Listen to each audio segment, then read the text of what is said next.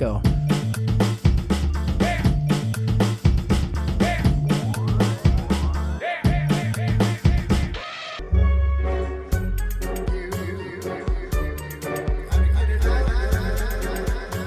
Bom dia, boa tarde, boa noite. Mais um Obsessões, podcast dos Sessões. E que bom que você está com a gente. Eu estou aqui com o Fernando, estou aqui com o Vitor Stefano, eu sou Leandro.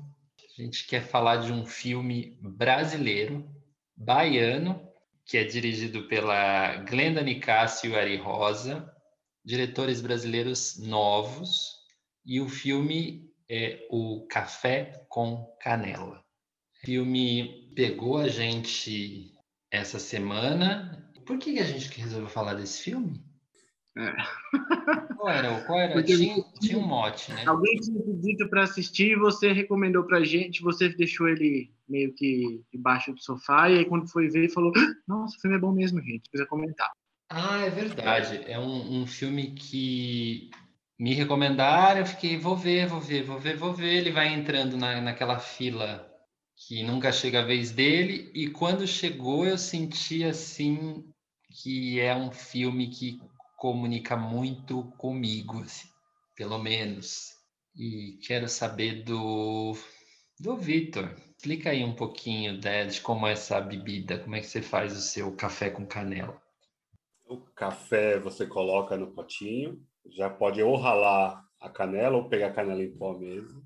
E a hora quando a água chegar na infusão, você joga para não queimar o pó e fica uma delícia, gente. É, o filme me pegou, para falar bem a verdade, me pegou de surpresa. O café me remete à conversa, bate-papo, né? Eu sempre tive o ritual do café seja no trabalho, em casa. O café é uma bebida que me acompanha desde os, sei lá, 10 anos. Eu lembro de estar tomando café, de fazer café para minha avó. Então eu, fico, fiquei muito com essa, com essa esperança de ser um filme mais leve. A gente veio de, de filmes um pouco mais complexos nos últimos episódios. Daí eu falei, ah, acho que o Leandro falou, ser um, vamos pôr um filme mais suavinho para a gente bater um papo. E não, é uma porrada. O filme é, é potente, é, como o Lê falou, é, é feito por é, diretores novos, eles são mineiros, mas moram na Bahia, nessa cidade do interior. É, e o filme se passa nessa cidade e relata ali vida, a vida cotidiana de algumas pessoas que moram ali e como elas se relacionam entre si, com as perdas, com a vida cotidiana, com as dificuldades com o passado, um pouco com as suas crenças. Então, é um filme que vai muito além do que eu esperava. Então, para mim, eu, eu tive até que ver duas vezes. Porque a primeira eu falei, ah, vai ser um filme levinho, eu vou pôr e vou fazer outra coisa, vou só ouvindo. E daí eu comecei a me perder nos personagens. O filme se passa em vários momentos com muitos cortes. Então, é, é importante ficar atento para ver o filme. Mas eu achei um filme muito bom, muito bom mesmo. Eu gostei muito de, da construção da história, de como a cidade faz parte, é um personagem de alguma forma também. E fala muito sobre perda, né? Eu acho que a perda é o, é o tema central do filme, né? A dor da perda, de alguma forma. E isso é muito impactante. É, realmente me, me tocou a segunda vez que eu vi concentrado, né? Como deve se ver um filme. É, a ausência do cinema talvez faça a gente ver filmes de uma forma mais livre, menos concentrada. É, não vou me alongar, não vou dar spoilers por enquanto. Fernandinho, o que, que você achou do filme? Eu adorei o filme, eu cheguei com essa mesma impressão anterior ao filme, depois que eu assisti eu falei, nossa, que coisa maravilhosa. Acho que é um, um tema muito importante, eu fiquei fazendo várias reflexões com o nosso momento atual, no momento de uma pandemia, de as pessoas estarem se isolando. Nós temos obrigados a nos isolar, né, de se distanciar socialmente. O personagem da Margarida me chamou muita atenção. Eu gostei muito do fato do filme ser majoritariamente conduzido por atores negros. Tem várias cenas muito bonitas. Depois eu vou querer saber quais foram as cenas que vocês preferiram no filme, que chamou mais atenção meio que dando uma sinopse muito simples, muito por cima, É a história de uma mãe que perde o filho, né, o Paulinho, e entra em um estado profundo de depressão, de isolamento, de ela não querer mais conversar com ninguém e tal. Até que um dia chega uma ex-aluna dela e tira ela desse, desse poço. O filme traz várias reflexões interessantes. Eu jamais faria o que a Violeta fez, que é colocar rosas na porta do vizinho para despertar a atenção da Margarida. Eu jamais faria isso. Na real, eu não gosto dos meus vizinhos. É, aqui, nunca gostei de vizinho. É... a, Violeta é uma querida, né? Eu queria ser amigo da Violeta. Eu saí do filme querendo abraçar ela. A Violeta conseguiu despertar a minha fé na humanidade de novo, sabe? No momento de pandemia. E eu acho que o filme mostra um processo importante que é a importância das pessoas na nossa vida, né? E, e como outro ajuda a gente a ultrapassar algum momento difícil que a gente talvez esteja tendo e tal. É um filme que fala de afeto ao mesmo tempo em que fala de perda, né? Várias reflexões, gente. A gente pode até discorrer mais sobre elas, mas acho que é melhor a gente passar a bola para ver o que o, o Lê tem para falar, para depois a gente ter mais assunto que, que você achou do filme? Vai dar pano para manga já, já estou sentindo. Ai, filho, eu, eu achei muitas coisas no filme. Ele, o filme me arrebatou. Eu senti coisas que fazia tempo que eu não sentia vendo uma obra, sabe? Me tocou num lugar bem, bem profundo. E como é que eu vou dizer? porque ele tem, tem os elementos que, que me tocam. Eu reconheço aquelas pessoas todas, cada uma ali já passou pela minha vida, sabe? E não só passaram pela minha vida, como elas interagiram comigo daquela forma. Num churrasco no quintal, é, naquela maneira de falar, de olhar, das piadas que a gente conhece, desse jeito brasileiro que a gente tem de rir da nossa própria fala, né? É, é ótimo isso. É então, é ótimo. Eu, eu me divirto ali com eles, porque eu conheço aquele, aqueles, aqueles personagens. Vocês falaram assim, ah, Violeta eu gostaria de conhecer, mas eu conheço a Violeta. Tem vizinhas parecidas com a Violeta, vizinhos parecidos com a Violeta, que se importam com o outro. Eu não sei se é porque eu vivo num contexto que não é um contexto da super cidade grande. Eu vivo num contexto mais periférico. Eu não estou no Recôncavo Baiano, mas eu moro em Osasco, num bairro afastado. Então as pessoas se conhecem. Eu dei aula aqui na escola, perto de casa, duas escolas são perto aqui. Até hoje, as pessoas me chamam de professor na rua. Isso já faz anos. Oi, professor, bom dia. E gente que não era meu aluno, avô de aluno. Ei, professor, é, tem um senhor que ele sempre fala assim: Ei, professor, tem aula hoje? Aí eu falava para ele: Olha se tem pipa no céu que não tem aula. Aí ele sempre brinca comigo: Ah, professor, vamos olhar para o céu para ver se tem pipa. Então as pessoas se relacionam, sabe? É um Brasil que ainda existe. E tem um lirismo no filme que é muito bonito, porque ele é, ele é, é de uma franqueza, assim, que é grandiosa.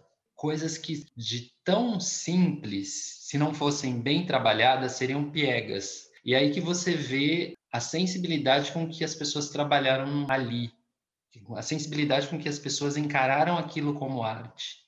Poderia ser um desastre, uma, uma se chamar Violeta e a outra se chamar Margarida. Ah, em nomes de flores. Ok, o mote é simples, mas se você trabalha isso com aquela delicadeza, fica bonito porque fica grande, porque fala para o universo.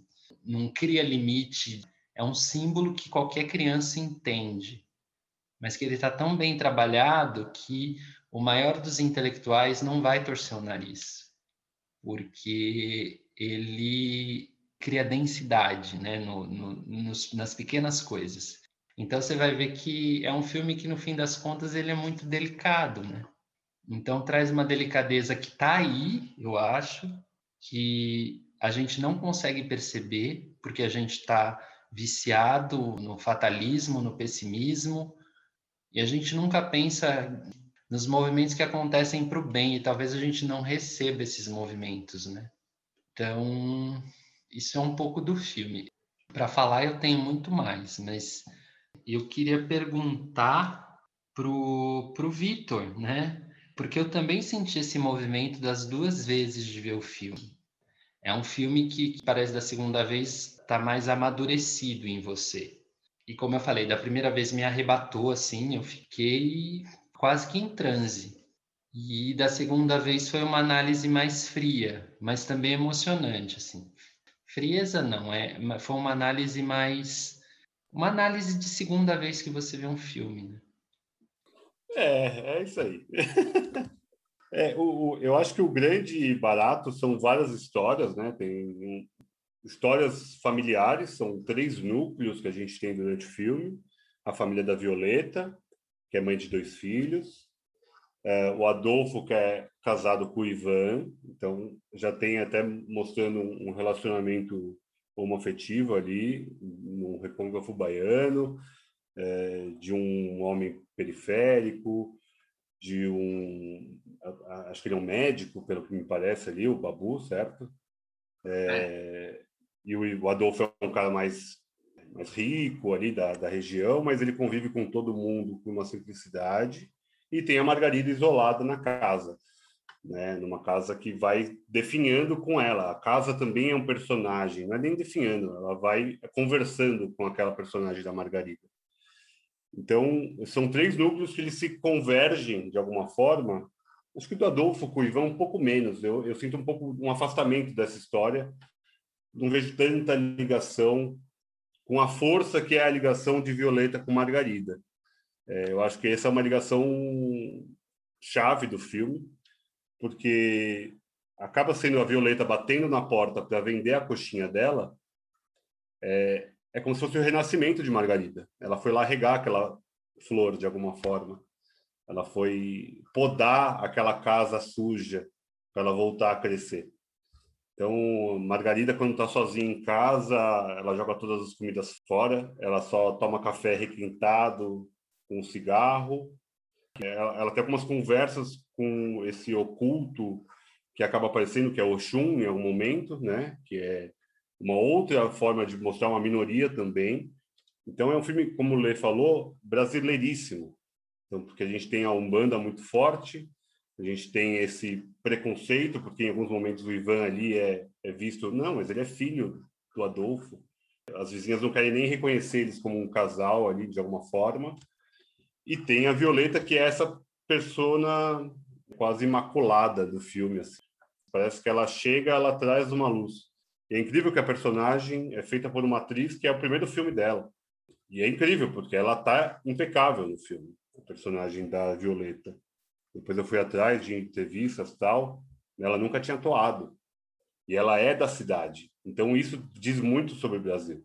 Ela conhece aquilo lá. Então quando o Lê fala que não fica piegas é porque ela sabe o que ela está vivendo. Aquele chão ela pisa ali.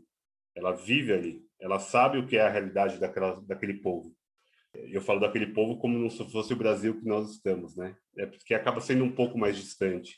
A gente está em São Paulo, uma megalópole, eles estão num local muito distante fisicamente e que tem uma outra construção, pelo menos da minha construção Vitor, né, do Vitor falando, construção humana mesmo. E que eu acho belíssimo de ver isso na tela. Eu não me reconheço talvez tanto quanto lê, mas eu reconheço os vizinhos, eu também sempre tive muitos vizinhos muito próximos, eu sempre tive também violetas próximas, e querendo ou não, a gente estava batendo um papo um pouco antes, vocês são um pouco da, da violeta para mim. Essa pessoa que eu quero estar junto, que eu me preocupo, e que eu sei que é, é inversamente verdadeiro. Então, esse momento de isolamento da Margarida, eu também reconheço, porque eu já tive um momento depressivos e tudo mais. E, somente nessa pandemia, eu já falei para vocês da gratidão. Acho que essa dor da perda que a Margarida tem, como o Fê falou, eu não consigo nem imaginar. Imaginar perdendo Caetano ou Lorena, talvez eu não, não tivesse nem a força de continuar vivo como Margarida continuou.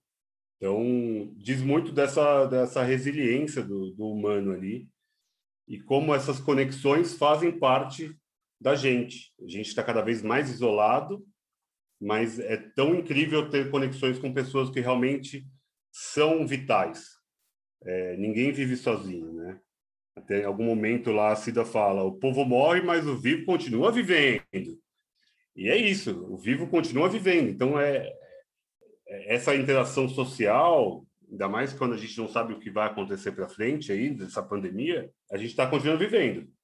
E que bom que eu tenho esses, esses laços que a gente tem criado, que nós criamos aqui, e graças a isso também surgiu o podcast. E é, é só mesmo a beleza do filme. A beleza do filme é essa. Dá uma esperança, dá um quentinho no coração.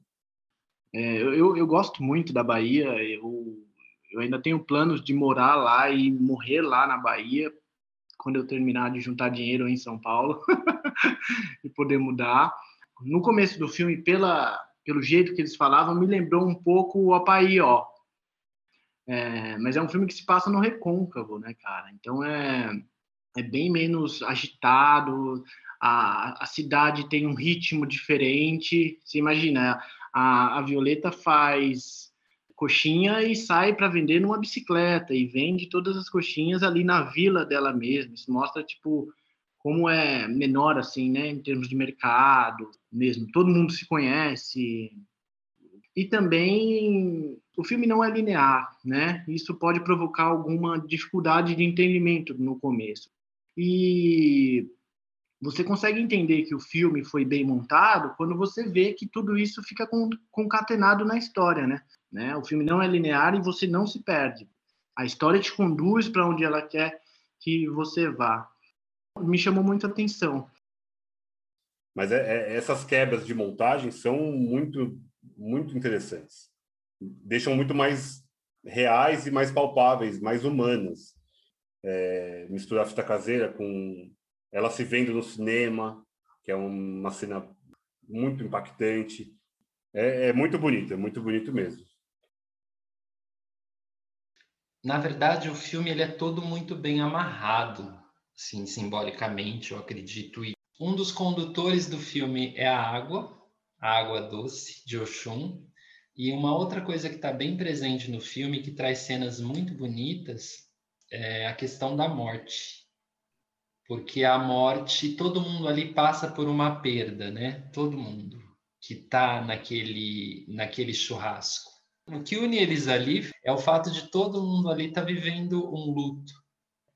E, e as cenas de morte, elas são bonitas porque elas trazem já ali a ideia da transformação na cena.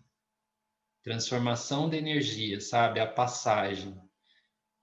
Nossa, é, é de arrepiar. E tudo isso vai dando um caldo para o filme que você se vê ali, né, naquelas situações, porque a morte ela, ela não é uma coisa grandiosa, ela é, ela é uma coisa cotidiana, né? Ela vai bater a porta, assim. E eu vou falar um pouquinho mais da dona Roquelina, que é, é impressionante a atuação daquela mulher ali, fazendo aquela anciã, né? E eu acho que é muito importante, é uma energia muito forte que se vai da casa quando morre uma pessoa tão velha, que viveu ali a vida inteira, sabe? E o que ela deixa e como você conduz essa passagem. Então, nossa, é lindo aqui. Os seres maravilhosos que a gente quer ser, né? A gente quer ter aquela evolução. Gostaria de me trabalhar para ter uma aceitação melhor das mortes que eu vivo durante a minha vida inteira. E, bom, falem mais. Que cenas do filme mais pegou vocês assim? Uma cena que eu gosto muito, acho que é todo encontro das duas, da Margarida com a Violeta. É a hora que ela senta ali, tem o primeiro embate, que é como um chacoalhão, acho aquilo muito bonito. Porque aí ela tem Margarida ali um apreço, um afeto histórico do, de tudo que Margarida fez por ela no passado. Me parece muito genuíno o encontro daquelas duas ali. E quando ela faz o primeiro café com canela, que é a minha especialidade, como ela disse, acho aquilo muito tocante. Tem muitas cenas marcantes, mas essa é, acho que é, é, é, o ponto de chave de mudança do filme. Para mim, estava indo para um momento mais dark, até meio pesado mesmo, e ganha uma luz ali, ganha um, um brilho o filme. Eu tive a mesma impressão que você. Exatamente a mesma impressão. Se o filme continuasse na mesma toada e a Violeta não aparecesse ali, eu acho que a Margarida se suicidaria em algum momento. Na minha avaliação. Ela estava se matando aos poucos, ela não estava comendo, ela só tomava é. café requentado, velho, só fumava. Eu, estava imaginando já o momento aquele cigarro bater no sofá e queimar a casa toda. Eu imaginei alguma coisa nesse sentido também. E chama muita atenção esse embate que as duas forças que você falou, né? Que a Violeta chega e fala: Mas você não pode continuar assim, não. Isso não é de Deus, não. e ali, a partir daquele momento, a importância da fala. A Margarida começa a falar, ela, num primeiro momento, rejeita essa ajuda ela fala, vai embora daqui, vai embora daqui, é, vai embora daqui. É, come daqui, me deixa curtir a minha depressão e tal, me respeita, respeita o meu espaço. E a Violeta fica lá, e quando ela começa a falar, ela consegue também a própria catarse, a purgação daquele momento em que ela estava vivendo. Não, eu não consegui julgar a Margarida por estar daquele jeito, uma vez que o filho dela morreu, porque talvez eu também estaria se meu filho tivesse morrido. E ao mesmo tempo, é muito bonito porque Violeta já fora Margarida. Em alguma medida, elas meio que trocaram de papéis ali, porque uma ajudou a outra, e isso só mostra a importância do apoio mútuo aí, de ter pessoas importantes na, na vida. Essa é uma das minhas cenas favoritas do filme, porque mostra esse ponto de inflexão, mas tem outras. A cena da ponte, em que a Violeta está passando com a bike, é uma cena em que está a câmera aberta, o barulho da ponte, o barulho da bicicleta, e tudo indo, e é uma cena linda. E uma outra cena que também me chamou a atenção, que eu gostei, que o cachorro sai do quarto e vai para a sala onde está o babu e a câmera é o cachorro, né? A gente vê o filme a partir da perspectiva do cachorro. A câmera andando junto ao chão, chegando perto do pé do babu e o babu olha e bota a mão na câmera, que bota a mão no cachorro. Acho que essas sacadinhas que o filme tem, vai te pegando aos poucos e você fala você chega a acabar a se entregar mesmo. Que cenas você mais curtiu, Lê? Você tem acordo com a gente? Claro, você sempre tem é, escolhas diferentes, mas eu quero ouvir as suas opções. Acho difícil você suplantar é, a minha lista. Só um adendo que eu também saí amando aquele cachorro.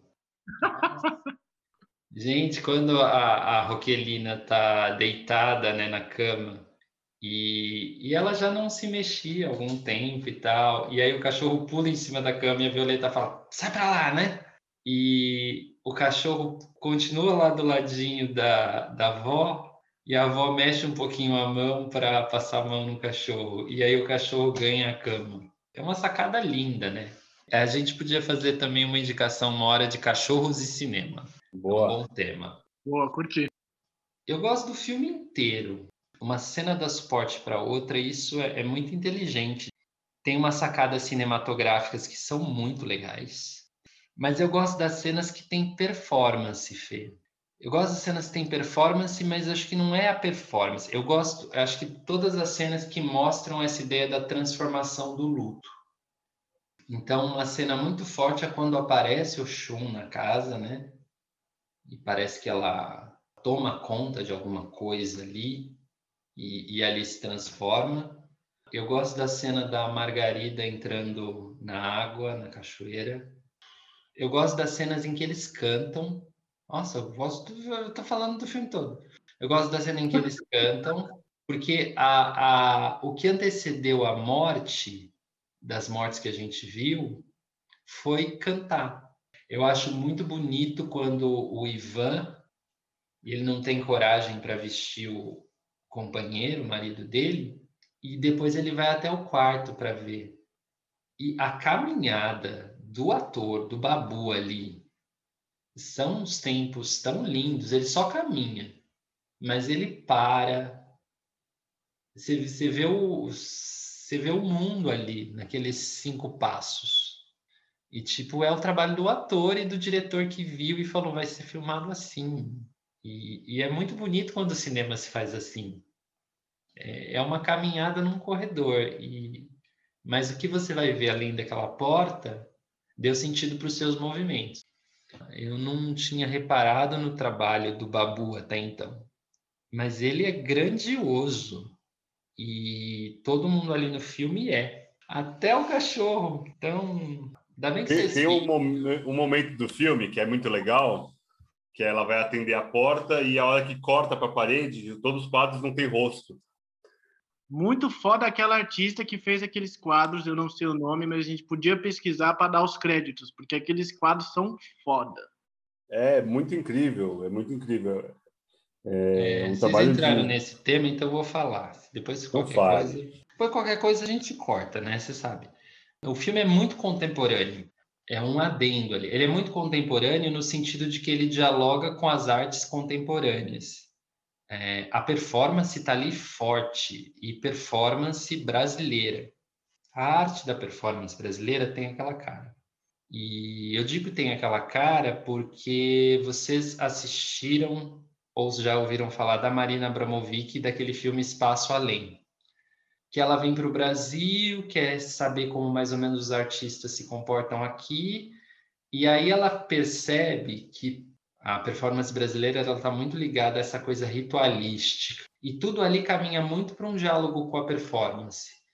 E aí você fala do, do, quadro com as artes plásticas. Então vai borrando assim essas fronteiras de artes plásticas, performance, teatro, dança. Eu nem falei da última cena de dança, que é... aquilo é arrebatador. Gente, aquilo me pegou muito. Eu acho que porque a dança, para mim, também ela tem um, um aspecto de, de ritual, às vezes. E representar aquilo como uma dança, com uma música maravilhosa, já falei demais. Acho que o pessoal que está ouvindo, vocês já devem estar cansados do meu embevezamento com café e canela. Aliás, meu embevezamento de café. Embevezamento a gente usa qual regência? Embevezamento com café com canela. Muito bom. Whatever. Acho que um, um momento que é legal que o, Lê, o Fê comentou, é, da travessia da ponte, e o filme, é, é, acho que tem é, é, uma simbologia, é a TVC do luto. Então, acho que a ponte faz toda a ligação do filme ali. Por mais que seja uma cena tão simples mesmo, a gente só ouve o barulho da roda batendo nas madeiras do chão. Mas é isso, o filme é sobre travessias, sobre pontes, sobre construção de, de humanidades entre pessoas, entre o passado, entre o futuro, entre humanos, entre cachorros, é, cafés e canelas e tudo mais. Vamos, vamos para mais aí? Vamos Quer falar, mais alguma coisa, Fê, ou vai para o é. top? Vamos nos top. Então chegou a hora das nossas recomendações. Estava aguardando, a gente sempre deixa para o final, né? E hoje o, o tema que a gente escolheu para recomendações, já que o filme é Café com Canela, escolhemos filmes que, de alguma maneira, trazem alguma bebida em alguma cena substancial, ou mesmo no título do filme. Bebida. Beber, você sabe como é. Então, vamos ver. Vamos ver se o pessoal fez a lição. E então, primeiro, Vitor está apontando aqui, Fernando. Bebidas e cinema. Fala aí pra gente quais são as suas indicações. Caras, eu, eu pensei agora em algumas cenas que me vieram à cabeça depois de pesquisar algumas coisas.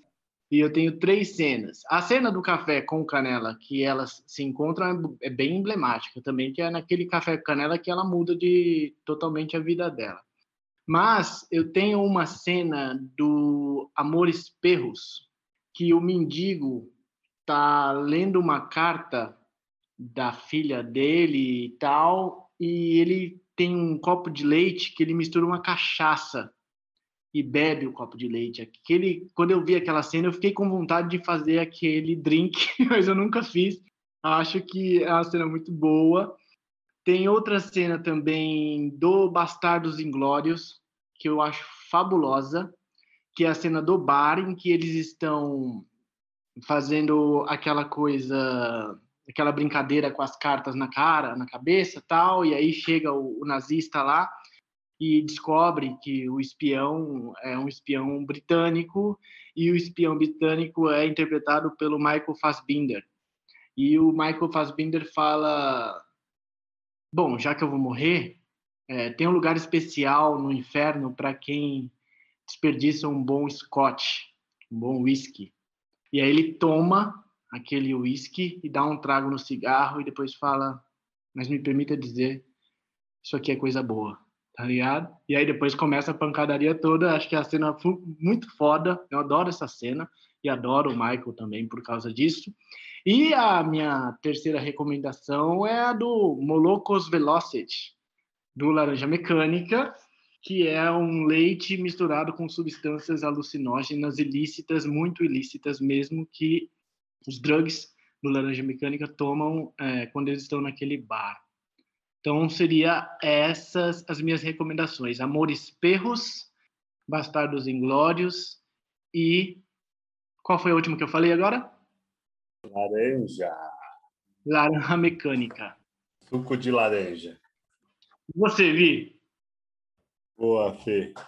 Ah, eu vou recomendar um filme atual, que é o Drunk, que fala exatamente sobre essa teoria maluca que a gente tem um pouco menos de álcool no sangue, que os caras começam a se embriagar durante todo o seu dia, que é muito bom. Eu acho que em algum momento nós vamos ter aqui um episódio sobre Drunk. Sim. Ou sobre algo sobre, né, o filme dinamarqueses aí. Mas é um filmão, filmão. Aquelas cenas de. É, é, que não dá nem falar de uma cena, né? Que o filme todos estão bebendo. Todo tipo de álcool possível. Menos cachaça, porque acho que não tem cachaça na Dinamarca. É uma boa ideia, hein? Vamos, vamos exportar, gente. Outro filme que eu gosto muito é Sideways, que faz uma rota americana da Califórnia de vinhos, que é um filme bem leve, gostoso, tem umas cagadas por causa do álcool também. Só peguei filme com álcool, né, gente? Isso diz muito sobre mim. Não, é brincadeira. Agora eu vou ficar com o último, eu vou fugir do álcool. Tinha tantos com álcool. Tinha 007, tinha uma porrada aqui. Vou falar de um filme do Jim Jarmusch sobre café e cigarros. É um encontro de atores ali batendo um papo num bar sobre a vida, com café e cigarros. O nome diz muito sobre o que é o filme. É um filme bem experimental e acho que também combina um pouco com Café com Canela, que eu vejo muita experimentalidade ali, no mas é muito bem utilizado. Mas esse do Jim Jarmusch eu, eu, é um filme que eu me recordei quando falamos do café. Acho que é um filme que vale a pena lembrar. E você, Leandro, agora detone as nossas listas, por favor. Antes do, do Lê falar, é, esse Café com Cigarros tem uma das melhores cenas de diálogo ever, que é o Tom Waits conversando com o Iggy Pop sobre café e cigarros que é um diálogo assim tão surreal e tão bom.